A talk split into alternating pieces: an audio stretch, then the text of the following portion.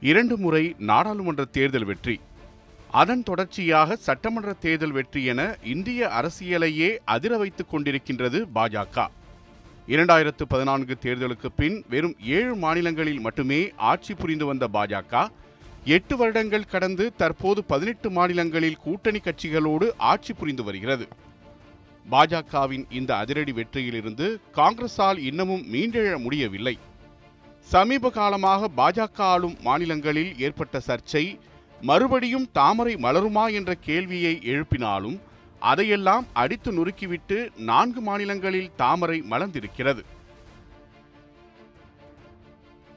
எல்லா புகழும் நவீன சாணக்கியருக்கே என்று அக்கட்சியினர் வெற்றி கழிப்பு கொள்கிறார்கள். யார் அந்த நவீன சாணக்கியர் என்று நீங்கள் நினைக்கலாம். பிரதமர் நரேந்திர மோடிதான் பாஜகவின் முகம் என்றாலும் அந்த முகத்திற்கு பின்னாலும் பாஜகவின் நிழலாகவும் இருக்கும் அமித்ஷா எனும் ராஜதந்திரியைத்தான் நவீன சாணக்கியர் என்று பாஜகவினரால் செல்லமாக அழைக்கப்படுகின்றார். கடலுக்கு அடியே ஏற்படும் பெரும் பூகம்பம் பல நூறு அடி சுனாமி பேரலைகளை உருவாக்கி தாக்கும். அரசியல் கடலில் அமித்ஷா ஏற்படுத்திய பூகம்ப வியூகம்தான் மோடி அலையாய் இந்தியா முழுவதும் தாக்கத்தை ஏற்படுத்தி பாஜகவிற்கு வெற்றிகளை குவித்தது. ஆனால் அந்த வெற்றிகள் அவ்வளவு சுலபத்தில் கிடைத்தவை அல்ல. பல்வேறு சிக்கல்களுக்கிடையே பாஜகவின் வெற்றிக்காக தாமரை தலைவன் அமித்ஷா என்னென்ன ராஜதந்திரங்களை மேற்கொண்டார் என்பதையும் அவர் கடந்து வந்த பாதையையும் விவரிக்கிறது இன்றைய கதைகளின் கதை தொகுப்பு.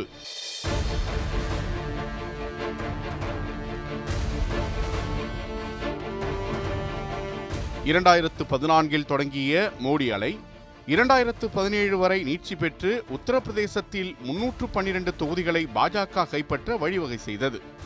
அதுவரை நாடாளுமன்ற உறுப்பினராயிருந்த யோகி ஆதித்யநாத் தனது பதவியை ராஜினாமா செய்துவிட்டு உத்தரப்பிரதேச முதல்வராக பதவியேற்றார். தாஜ்மஹாலை சுற்றுலாத்தல பட்டியலிலிருந்து நீக்கியது. கோரக்பூர் மருத்துவமனையில் முப்பது குழந்தைகள் ஆக்சிஜன் இல்லாமல் இறந்தது. பாலியல் குற்றச்சாட்டுகள் ஹத்ரஸ் சம்பவம் கொரோனா காலத்தில் கங்கை ஆற்றில் மிதந்த பிணங்கள் லக்கிம்பூரில் போராட்டம் செய்த விவசாயிகள் மீது மத்திய அமைச்சரின் மகன் கார் ஏற்றியது என முதலமைச்சர் யோகியின் ஆட்சி மீது அடுக்கடுக்கான குற்றச்சாட்டுகள் எழுந்தன. பிரச்சனைகளின் உச்சகட்டமாக தேர்தல் நேரத்தில் அக்கட்சியிலிருந்து ஏழு எம்எல்ஏக்கள் மூன்று அமைச்சர்கள் அகிலேஷ் யாதவின் சமாஜ்வாதி கட்சிக்கு தாவினார்கள். அடுத்தடுத்து நடந்த இதுபோன்ற சம்பவங்களால் உத்தரப்பிரதேசத்தில் மறுபடியும் தாமரை மலருமா என்ற கேள்வி எழத் தொடங்கியது. ஒரு மாநிலத்தில் பாஜக தனது செல்வாக்கை இழக்கிறது என்றாலே அங்கே தானே நேராக களத்தில் இறங்கிவிடுவார் அக்கட்சியின் முன்னாள் தலைவரும் உள்துறை அமைச்சருமான அமித்ஷா உத்தரப்பிரதேசத்தில் யோகி ஆதித்யநாத் வேட்புமனு தாக்கல் செய்ய உடன் சென்றது முதல் அமித்ஷா வகுத்து கொடுத்த தேர்தல் யுக்திகள் உத்தரப்பிரதேச அரசியல் களத்தை பாஜக மீண்டும் தன்வசப்படுத்த உதவியது. பிரச்சார வியூகங்களில் மாற்றங்கள் கொண்டு வரப்பட்டன தொகுதி அளவில் பாஜகவின் நிலை பற்றிய கேள்விகள் எழுப்பப்பட்டன. ஒவ்வொரு தொகுதிக்கும் புது புது வியூகங்கள் வகுக்கப்பட்டன. யாரை வேட்பாளராக நிறுத்தலாம்? தொகுதியின் பெரும்பான்மையான மக்கள் யார்? அங்குள்ள மக்களின் சமூக கணக்கெடுப்பு அங்கு என்ன பிரச்சனை என்ன தீர்வு கொடுக்கலாம் என்று மொத்தமாக ஆய்வு செய்யப்பட்டது. எதிர்பாராத திருப்பமாக யோகிக்கான தொகுதியே மாற்றப்பட்டு கோரக்பூரில் வேட்பாளராக நிறுத்தப்பட்டார். அயோத்தியில் ராமர் கோயில் கட்டும் வேலைகள் தொடங்கிவிட்டதால் சமாஜ்வாதியின் ஆதரவு குறைந்து பாஜகவின் ஆதரவு அங்கே அதிகரித்திருந்தது. அதனால் முக்கிய வேட்பாளரான யோகியின் தேவை அங்கு குறைவே. அதனை நன்கு உணர்ந்திருந்த அமித்ஷா கோரக்பூரில் பாஜக வலுவிழந்திருந்த நிலையில் யோகி அங்கே வலுவான வேட்பாளராக இருப்பார் என்ற பார்வையில் மாற்றங்கள் ஏற்படுத்தப்பட்டது. யாதவர்கள் உட்பட இதர பிற்படுத்தப்பட்டோரின் இருபத்தொன்பது சதவீத வாக்குகள் இரண்டு சதவீத ஜாட் மக்களின் வாக்குகள் அத்தோடு பிராமணர்களின் பத்து சதவீத வாக்குகள் மற்றும் இருபது சதவீத வாக்கு வங்கியை வைத்திருக்கும் பட்டியலினத்தவர்களின் ஆதரவையும் பெறுவதற்கான முயற்சியில் அமித்ஷா அங்கே தீவிரம் காட்டினார். கிட்டத்தட்ட ஐம்பத்தைந்து தொகுதிகளில் ஆதிக்கம் செலுத்திக் கொண்டிருந்த ஜாட் மக்களில் பெரும்பாலானோர் விவசாயிகள்தான். மத்திய அரசின் வேளாண் சட்டத்தினால் பாஜக மீது கோபத்தில் இருந்தவர்களை அமித்ஷா சாந்தப்படுத்தும் முயற்சியில் இறங்கினார். அதனாலேயே மேற்கு உத்தரப்பிரதேசத்தின் ஆதரவு பாஜகவுக்கு கிடைத்தது. உத்தரப்பிரதேச தேர்தலில் பாஜகவின் வாக்குறுதிகள் தமிழ்நாட்டில் வகுக்கப்பட்ட தேர்தல் வாக்குறுதிகளின் நகல் என்று கூட சொல்லலாம். விவசாயிகளுக்கு இலவச மின்சாரம் கரும்பு விவசாயிகளுக்கு பதினான்கு நாட்களுக்குள் கரும்புக்கான பணம் பெண்களுக்கு இலவச ஸ்கூட்டி ஏழை பெண்களுக்கு திருமண நிதியாக ஒரு லட்சம் விதவைகளுக்கு பென்ஷன் இளைஞர்களுக்கு மருத்துவம் படிக்க இடம் ஸ்மார்ட் போன் டேப்லெட் என பாஜகவின் அனைத்து திட்டங்களும் உத்தரப்பிரதேச மக்களை கவரத் தொடங்கியது. ஒவ்வொரு முப்பது வாக்காளருக்கும் ஒரு பாஜக கட்சி நிர்வாகி அமர்த்தப்பட்டார். இதற்கு பன்னா பிரமுக் என்று பெயரிடப்பட்டது. வாக்குகள் சிதறாமல் இருக்க அடிமட்டம் வரை அமித்ஷாவால் போடப்பட்ட மாஸ்டர் பிளான் இது. இதற்கிடையே முஸ்லிம்கள் வாக்குகளை பெற அமித்ஷாவோ பாஜகவோ எந்த முயற்சியும் எடுக்கவில்லை. தேர்தல் நாள் வரை தலைமை திட்டமிட்ட அனைத்தும் பாஜக நிர்வாகிகளால் சரிவர பின்பற்றப்படுகின்றனவா என்பது மட்டும் கண்காணிக்கப்பட்டது. அமித்ஷா எனும் தந்திரியின் வியூகங்களாலும் யோகியின் பிரச்சாரத்தினாலும் நானூற்று மூன்று இடங்களில் இருநூற்று ஐம்பத்தைந்து இடங்களை கைப்பற்றி பெரும் வெற்றியை தக்க வைத்துக் கொண்டது பாஜக. கடந்த முறை தேர்தலில் வெற்றி பெற்ற எண்பத்தோரு சதவீத பாஜக வேட்பாளர்கள் இந்த முறையும் வெற்றி பெற்றனர். முப்பத்தொன்பது சதவீத வாக்குகள் எந்த சேதாரமும் இன்றி அமித்ஷாவின் கணக்குப்படி பாஜகவுக்கே வந்து சேர்ந்திருக்கிறது. ஒவ்வொரு வாக்காளர்களின் கதவுகளையும் தட்டி வாக்கு கேட்பது துண்டு பிரசுரங்களை தானே கொடுப்பது சரியான வியூகங்கள் வகுப்பது என ஐந்து மாநில தேர்தலிலும் பாஜகவின் தொண்டராகவே அமித்ஷா களத்தில் இறங்கியிருந்தார். இது பாஜகவின் நான்கு மாநில வெற்றிக்கு முக்கிய காரணமும் கூட. ஆனால் எந்த ஆர்ப்பாட்டமும் இல்லாமல் வெற்றியை மோடிக்கு சமர்ப்பிக்கிறேன் என்று பேசினார் அமித்ஷா உத்தரப்பிரதேச வெற்றியின் காரணமாக பாரதிய ஜனதா கட்சியின் நாடாளுமன்ற குழு உத்தரப்பிரதேசத்திற்கான மத்திய மேற்பார்வையாளராக அமித்ஷாவை நியமித்துள்ளது. உத்தரகாண்டை பொறுத்தவரை பாஜக மீது கடந்த சில மாதங்களாகவே அதிருப்தி இருந்தாலும் காங்கிரஸ் உத்தரகாண்டுக்கான சரியான தலைமையை நிர்ணயிக்காதது பாஜகவின் வெற்றிக்கு முக்கியமான காரணமாக அமைந்ததாக கூறப்படுகிறது. சூழலுக்கேற்ப பாஜக தலைமை எடுத்த முடிவுகளும் யுக்திகளும் உத்தரகாண்டில் மீண்டும் பாஜக ஆட்சி அமைக்க உதவியது. கோவாவில் கடந்த பத்து ஆண்டுகளாகவே பாஜக அரசுதான் ஆட்சியில் இருந்தது. கடந்த முறை அங்கு பதினெட்டு இடங்களை வெற்றி கொண்ட பாஜக தற்போது இரண்டாயிரத்தி இருபத்தி இரண்டில் இரண்டு சதவீத வாக்குகளை அதிகப்படுத்தி இருபது இடங்களை பெற்று மீண்டும் பாஜக கூட்டணியே ஆட்சி அமைக்க உள்ளது. மணிப்பூரில் காங்கிரஸ் சிறப்பு ஆயுதப்படை சட்டத்தை பற்றியே அரசியல் பேசிக் கொண்டிருந்த போது பாஜகவின் அமித்ஷா மட்டும் மாற்று திட்டத்தை கையில் எடுத்தார் அங்கிருக்கும் ஆயுத குழுக்களுடன் பேச்சுவார்த்தைகளை நடத்தினார். அடுத்தடுத்து பேரணிகளை நடத்தியும் மக்களுக்கான வாக்குறுதிகளை அளித்தும் வடகிழக்கு மாநிலங்களை பாஜகவின் வசப்படுத்தினார். ஆட்சி அமைக்க முப்பத்தோரு இடங்கள் தேவை என்ற நிலையில் பாஜக ஒரு இடத்தை அதிகமாக பெற்று மணிப்பூரையும் தன்வசப்படுத்தியுள்ளது. இந்த ஐந்து மாநில தேர்தல் வியூக அமைப்பிலும் அமித்ஷாவின் பங்கு முக்கியமானதாகவே கருதப்படுகிறது. தேர்தல் தொடங்கும் சில மாதங்களுக்கு முன்னரே இந்த மாநிலங்களுக்கு பலமுறை விசிட் அடித்தார். ஒவ்வொரு விசிட்டின் போதும் தேர்தலை நோக்கிய ஒரு முக்கிய திட்டம் அமித்ஷா வசம் இருக்கும். இப்படித்தான் ஐந்து மாநில வெற்றியும் பாஜகவிற்கு சாத்தியமானது. அமித்ஷாவின் நோக்கம் என்பது காங்கிரஸ் இல்லாத இந்தியாவை உருவாக்குவது. இந்தியா முழுவதும் தாமரையின் வேர்களை ஆழமாகவும் அழுத்தமாகவும் பதியச் செய்வதுதான் நோக்கம். அதற்காக அவர் எழுதிய நவீன அத்தியாயம்தான் தற்போதைய நான்கு மாநில தேர்தல் வெற்றி எனலாம். ஆனால் எல்லா நேரங்களிலும் நவீன சாணக்கியரின் வியூகங்கள் வெற்றியை தருமா என்றால் அதற்கு பதிலில்லை என்றே கூற வேண்டும். காரணம் இரண்டாயிரத்தி இருபத்தோராம் ஆண்டு நடந்த ஐந்து மாநில சட்டப்பேரவை தேர்தலில் எதிர்பார்த்த வெற்றியை பாஜக எவ்வளவு முயன்றும் பெற முடியவில்லை என்பதால்தான் அந்த தேர்தலில் மாநில கட்சிகளின் அஸ்திவாரத்தை அசைத்து பார்த்தார் அமித்ஷா ஆனால் அவர் எதிர்பார்த்தபடி எதுவும் நடக்கவில்லை என்றாலும் அசாம் மாநிலத்தில் ஆட்சியை பிடித்தது. மேற்கு வங்கத்தில் மம்தா பானர்ஜியை அசைத்து பார்க்க இடதுசாரிகளின் இடத்தை பிடித்து எதிர்க்கட்சியாக உருவெடுத்திருக்கிறது. அந்த தேர்தலில் அமித்ஷா கடுமையான பிரச்சாரத்தில் ஈடுபட்டார்.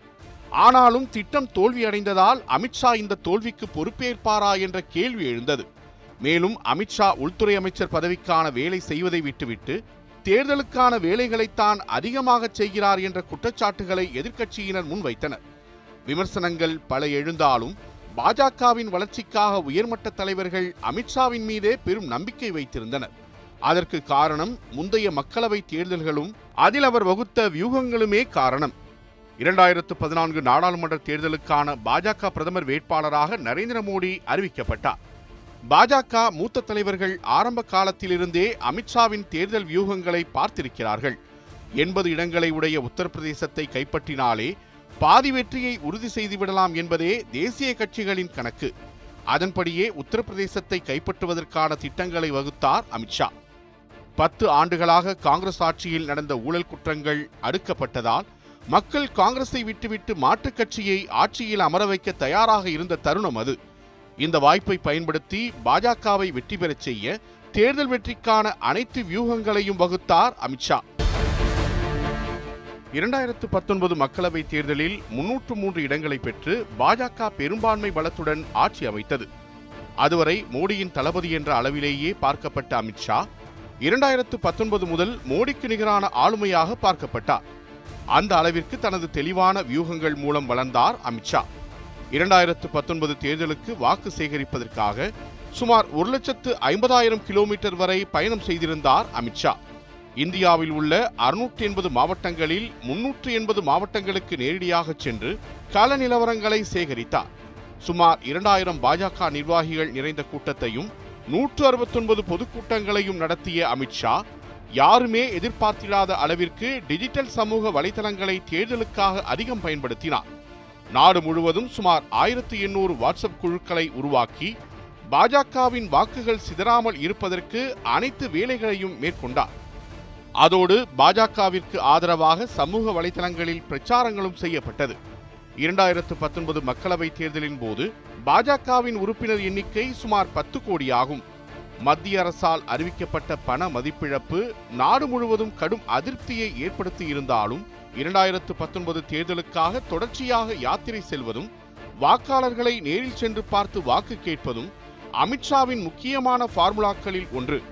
இப்படி அமித்ஷா பெற்றுக் கொடுத்த வெற்றிதான் மோடி அலையோடு சேர்த்து அமித்ஷா அலையையும் தற்போது அதிகரிக்க செய்திருக்கிறது. தற்போது தாமரையின் வேர் பரவாத மாநிலங்களை விரல்விட்டு எண்ணிவிட முடியும். அந்த அளவிற்கு பாஜக அதிரடியாக வளர்ச்சியடைந்து வருகிறது. அதற்கு மிக முக்கிய காரணமாக அமைவது அமித்ஷா தான். அரசியல் சாணக்கியத்தனம் திட்டமிட்ட இலக்குகளை விரைவாக அடையும் திறன் என தேசிய அரசியலில் தவிர்க்க முடியாத தலைவராக அமித்ஷா உருவெடுத்திருக்கிறார். இதை சாதிப்பதற்கான அனுபவங்கள் தந்திரங்கள் சூட்சமங்கள் என அனைத்தும் பிரதமர் மோடியைப் போல அவரும் குஜராத்தில்தான் கற்றுக்கொண்டார். அமித்ஷாவுக்கு சொந்த மாநிலம் குஜராத் என்றாலும் மகாராஷ்டிராவின் தலைநகரான மும்பையில்தான் ஆயிரத்து தொள்ளாயிரத்து அறுபத்தி நான்காம் ஆண்டு பிறந்தார். அமித்ஷாவின் தந்தை அனில் சந்திர ஷா பிவிசி பைப்புகள் தயாரிக்கும் நிறுவனம் வைத்திருந்தார். அமித்ஷாவிற்கு மொத்தம் ஆறு சகோதரிகள். சிறுவயது முதலே ஆர்எஸ்எஸ் இயக்கத்தின் மீது ஈர்ப்பு கொண்டிருந்த அமித்ஷா பின்னர் அதன் ஒரு அங்கமாக மாறினார் இருப்பினும் முதலில் குடும்பத்திற்கு தேவையான நேரத்தை ஒதுக்கிய பிறகுதான் இயக்கத்திற்கான நேரத்தை ஒதுக்குவார் எவ்வளவுதான் வேலைப்பளு இருந்தாலும் தன் சகோதரிகள் எந்த நேரத்தில் போன் அடித்தாலும் அவர்களுடன் பேசுவாராம் அமித்ஷா. அந்த அளவிற்கு குடும்ப உறவில் பற்றாக இருந்துள்ளார். தாயார் சொன்ன தேசப்பிதா காந்தியின் கதைகளையும் கொள்கைகளையும் அப்படியே நெஞ்சில் பதித்துக் கொண்டார். மகாத்மா காந்தி ஏற்படுத்திய தாக்கம்தான் பாரத தேசத்தின் மீதான பற்றை அவருக்கு வளர்த்தது. அமித்ஷாவிற்கு ஒன்பது வயதிருக்கும் போது அவரது தாயார் அவரிடம் அர்த்தசாஸ்திர புத்தகத்தை கொடுத்துள்ளார். அவர் பெற்ற பல வெற்றிக்கும் காரணம் அவர் பின்பற்றிய அர்த்த சாஸ்திர யுக்திகள்தான் என்று இன்றும் கூறுகின்றனர் அவரை நன்கு அறிந்தவர்கள். மான்சா பகுதியில் பள்ளிக்கல்வி பயிலும் போதே ஆர்எஸ்எஸ் கொள்கைகளையே உணர்வாய் பின்பற்றி வந்தார். தனது பதினான்காவது வயதில் பள்ளிக் கல்வியோடு சேர்த்து அரசியலையும் ஆர்எஸ்எஸ் கொள்கைகளையும் முழுமையாக கற்றுத் தேர்ந்தார். பின்னர் அகமதாபாத்தில் உள்ள சியு ஷா என்ற கல்லூரியில் பிஎஸ்சி பயோகெமிஸ்ட்ரி படித்தார். அங்குதான் ஆர்எஸ்எஸ் பற்றி அவருக்கு தெரிய வந்ததும் அவருக்கு தேசத்தின் மீதான பற்று அதிகரிக்க தொடங்கியது. அதன் விளைவாக ஆர்எஸ்எஸ்ஸின் மாணவர் பிரிவான ஏபிவிபியில் உறுப்பினராக செயல்படத் தொடங்கினார். அப்பொழுதுதான் அவர் நரேந்திர மோடியையும் சந்தித்தார். அன்று தொடங்கிய நட்பு இன்று வரை தொடர்கிறது. படிப்பு முடிந்தவுடன் சில காலம் தந்தையின் வியாபாரத்தை கற்றுக்கொண்ட அமித்ஷாவிற்கு குஜராத்தின் கோஆபரேட்டிவ் வங்கியில் ஸ்டாக் புரோக்கர் பணி கிடைத்தது. வேலையில் இருந்தாலும் நாட்டின் வளர்ச்சியிலும் பங்கு கொள்ள வேண்டும் என்பதில் உறுதியாக இருந்த அவர் ஸ்டாக் புரோக்கர் பணி கை கொடுக்காது என்பதை தீர்க்கமாக உணர்ந்திருந்தார். அந்த கணத்திலிருந்து வேலையை விட்டுவிட்டு தன்னை தீவிர அரசியலில் ஈடுபடுத்திக் கொள்ள திட்டமிட்டார் அமித்ஷா காலத்தை எதிர்பார்த்திருந்த அமித்ஷாவிற்கு தக்க தருணம் ஒன்று அமைந்தது. ஆயிரத்து தொள்ளாயிரத்து எண்பதுகளில் காங்கிரஸ் இந்தியா முழுவதும் பரவி இருந்தது இருப்பினும் மக்கள் மத்தியில் காங்கிரசுக்கு அதிருப்தியே நிலவியிருந்தது. நாட்டின் இளைஞர்கள் காங்கிரசுக்கு மாற்ற வேண்டும் என்பதை உணர்ந்தனர். அந்த நேரத்தில்தான் வாஜ்பாய் அத்வானி தலைமையில் பாஜக உருவாக்கப்பட்டது. காங்கிரஸ் மீதிருந்த அதிருப்தியும் வெறுப்பும் அமித்ஷா போன்ற இளைஞர்களை பாஜகவில் சேர வைத்தது. தற்போதைய பிரதமர் மோடி பாஜகவில் இணைவதற்கு முன்பாகவே அமித்ஷா இணைந்தார் என்பது குறிப்பிடத்தக்கது. முதலில் பாஜகவின் இளைஞரணியான யுவ மோர்ச்சாவில் உறுப்பினரானார் அமித்ஷா அவருக்கு முதன் முதலாக கொடுக்கப்பட்ட பணி ஆயிரத்தி தொள்ளாயிரத்து எண்பத்தி நான்காம் ஆண்டு நடந்த நாடாளுமன்ற தேர்தலில் அகமதாபாத் தொகுதியின் நாரன்புரா வார்டின் பாஜக பூத் ஏஜென்ட். அந்த தேர்தலில் பாஜகவினால் பெரிய தாக்கத்தை ஏற்படுத்த முடியவில்லை. அரசியலில் வெற்றி பெறுவதற்கு மக்கள் செல்வாக்கை விட நிர்வாகத்திறன் எவ்வளவு முக்கியம் என்பதை அமித்ஷாவிற்கு அந்த தேர்தல் கற்றுக் கொடுத்தது. இருப்பினும் அமித்ஷா தனக்கு கொடுத்த பணியை சிறப்பாக செய்தார் என்று அவரை குஜராத்தின் பாஜக மேலிடம் பாராட்டியது. அதற்காக அமித்ஷாவிற்கு யுவ மோர்ச்சாவின் வார்டு செயலாளர் பதவியும் அளிக்கப்பட்டது. அதற்கு பின்னரே அரசியலில் அமித்ஷாவின் வளர்ச்சி வேகமெடுக்கத் தொடங்கியது. பாஜக யுவ மோர்ச்சாவின் தாலுகா செயலாளர் மாநில செயலாளர் துணைத் தலைவர் பொதுச் செயலாளர் என அடுத்தடுத்து பதவிகளை அவருக்கு கொடுத்து அழகு பார்த்தது பாஜக. காரணம் மற்ற மாநிலங்களை விட குஜராத்தில்தான் பாஜகவின் வளர்ச்சி அதிகம் இருந்ததால்தான். அதை சாத்தியப்படுத்திய பாஜகவின் முக்கிய செயலாளர்களில் ஒருவர் அமித்ஷா தான். குஜராத்தின் அரசியல் களத்தில் கீழ்மட்டத்திலிருந்து அதிகார பீடம் வரை அமித்ஷா என்ற நபருக்கு அறிமுகம் தேவையில்லை என்ற நிலை உருவானது. கட்சியின் எதிர்கால நலன் கருதி இளைஞர் படை ஒன்றை உருவாக்கினார் அமித்ஷா இன்றைய தேதியில் பாஜகவில் இருக்கும் இரண்டாம் கட்ட தலைவர்களில் பலரும் அமித்ஷாவால் தேர்ந்தெடுக்கப்பட்டவர்கள்தான். வாஜ்பாய் அத்வானி மோடி என பாஜகவின் முகமாக பல தலைவர்கள் வெளிச்சத்தில் இருந்தாலும் அவர்களின் நிழலாய் ஓயாது இயங்கி பாஜகவை வளர்த்தவர் அமித்ஷா என்றால் அது மிகையாகாது. ஆயிரத்து தொள்ளாயிரத்து தொன்னூற்று ஒன்று நாடாளுமன்ற தேர்தலில் காந்திநகர் தொகுதியில் அக்கட்சியின் மூத்த தலைவர்களில் ஒருவரான அத்வானி போட்டியிட்டார். அமித்ஷாவின் திறமையைக் கண்ட அத்வானி அவரிடம் பிரச்சார திட்டங்களை ஒப்படைத்தார். அமித்ஷாவின் திட்டங்களும் வியூகங்களும் அந்த தேர்தலில் அத்வானியை அதிக வாக்கு வித்தியாசத்தில் வெற்றி பெற வைத்தது. அப்போதிலிருந்து இரண்டாயிரத்து ஒன்பதாம் ஆண்டு தேர்தல் வரை அத்வானியின் வெற்றிக்கு வியூகம் வகுத்தவர் அமித்ஷா தான். இதனை பாஜகவின் மேலிடம் கண்டு கொண்டது. அடுத்த கட்டமாக வாஜ்பாயின் வெற்றிக்காகவும் களமிறங்கினார் அமித்ஷா. ஆயிரத்து தொள்ளாயிரத்து தொன்னூற்று ஆறாம் ஆண்டு நடந்த நாடாளுமன்ற தேர்தலில் வாஜ்பாய் போட்டியிட்ட காந்திநகர் தொகுதியில் அவரை வெற்றி பெறச் செய்தார். பாஜகவின் இரண்டு தூண்களின் வெற்றிக்கு அமித்ஷா வியூகமே காரணமானது. கட்சியின் முக்கிய தூணாக அமித்ஷா உயர காரணமாக அமைந்தது. தேசிய அரசியலில் கால் பதிக்க தொடங்கிவிட்டோம் என்பதால் குஜராத்தை அவர் மறந்துவிடவில்லை. கேஷுபாய் பட்டேல் நரேந்திர மோடி அமித்ஷா என மூவரும் குஜராத்தில் பாஜகவை ஆட்சியில் அமர்த்த வேண்டும் என்ற நோக்கத்தில் தீவிர களப்பணிகளில் ஈடுபட்டு வந்தனர். அதன் ஒரு பகுதி பாஜக உறுப்பினர்களை ஒருங்கிணைப்பது.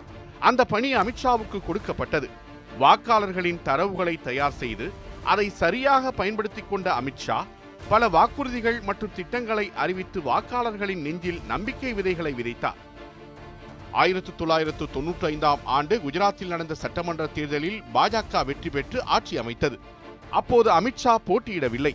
இருப்பினும் வெற்றியை உறுதிப்படுத்திய அமித்ஷாவுக்கு பரிசாக அம்மாநிலத்தின் நிதி கழக தலைவராக பொறுப்பு கொடுக்கப்பட்டது. தொடக்க காலத்தில் அமித்ஷா ஒரு வியாபாரியாக இருந்ததால் பேச்சுக்களாலேயே மக்களின் நம்பகத்தன்மையை பெறுவது என்கிற யுக்தியை அவர் நன்கு அறிந்திருந்தார். அதை அப்படியே அரசியலிலும் பயன்படுத்தினார். அந்த நுணுக்கம் குஜராத் தேர்தலில் மட்டுமல்லாமல் மற்ற மாநில தேர்தலிலும் பாஜகவிற்கு நல்ல பலனை கொடுத்தது. தனது முப்பத்து மூன்றாவது வயதில் பாஜகவின் சட்டமன்ற உறுப்பினரான அமித்ஷா கூட்டுறவு வங்கி பால் விவசாயம் என அனைத்து துறைகளுக்கான தேர்தல்களிலும் பாஜகவை வெற்றியடைய செய்தார். படிப்படியாக காங்கிரசின் கொடியை இறக்கி பாஜகவின் கொடியை அங்கு நட்டு வைத்து அழகு பார்த்தார். பாஜகவின் வாக்கு வங்கி அதிகரிக்க தொடங்கியது. இரண்டாயிரத்து இரண்டு சட்டமன்ற தேர்தலில் அகமதாபாத்தின் சர்கேஜ் தொகுதியில் போட்டியிட்ட அமித்ஷா ஒன்று புள்ளி ஐந்து லட்சம் வாக்குகள் வித்தியாசத்தில் வெற்றி பெற்றார். இரண்டாயிரத்து ஐந்தாம் ஆண்டு போலீஸ் என்கவுண்டரில் சொராபுதீன் என்ற நபர் சுட்டுக் கொல்லப்பட்டார். இது தொடர்பான வழக்கில் இரண்டாயிரத்து பத்தாம் ஆண்டு அமித்ஷா கைது செய்யப்பட்டார். அதுவரை எந்தவித சர்ச்சையுமின்றி நகர்ந்து கொண்டிருந்த அமித்ஷாவின் அரசியல் வாழ்க்கையில் இது இடியாய் விழுந்தது. மூன்று மாத சிறைவாசத்திற்கு பின் இரண்டு வருடங்கள் குஜராத் மாநிலத்திற்குள் இருக்கக்கூடாது என நீதிமன்றம் உத்தரவிட்டதை அடுத்து அமித்ஷா டெல்லியில் குடியேறினார். இந்த காலகட்டத்தில் அவர் மேற்கொண்ட ராஜதந்திர நடவடிக்கைகள் இரண்டாயிரத்து பதினான்கில் பாஜக ஆட்சி அமைக்க பயன்பட்டது.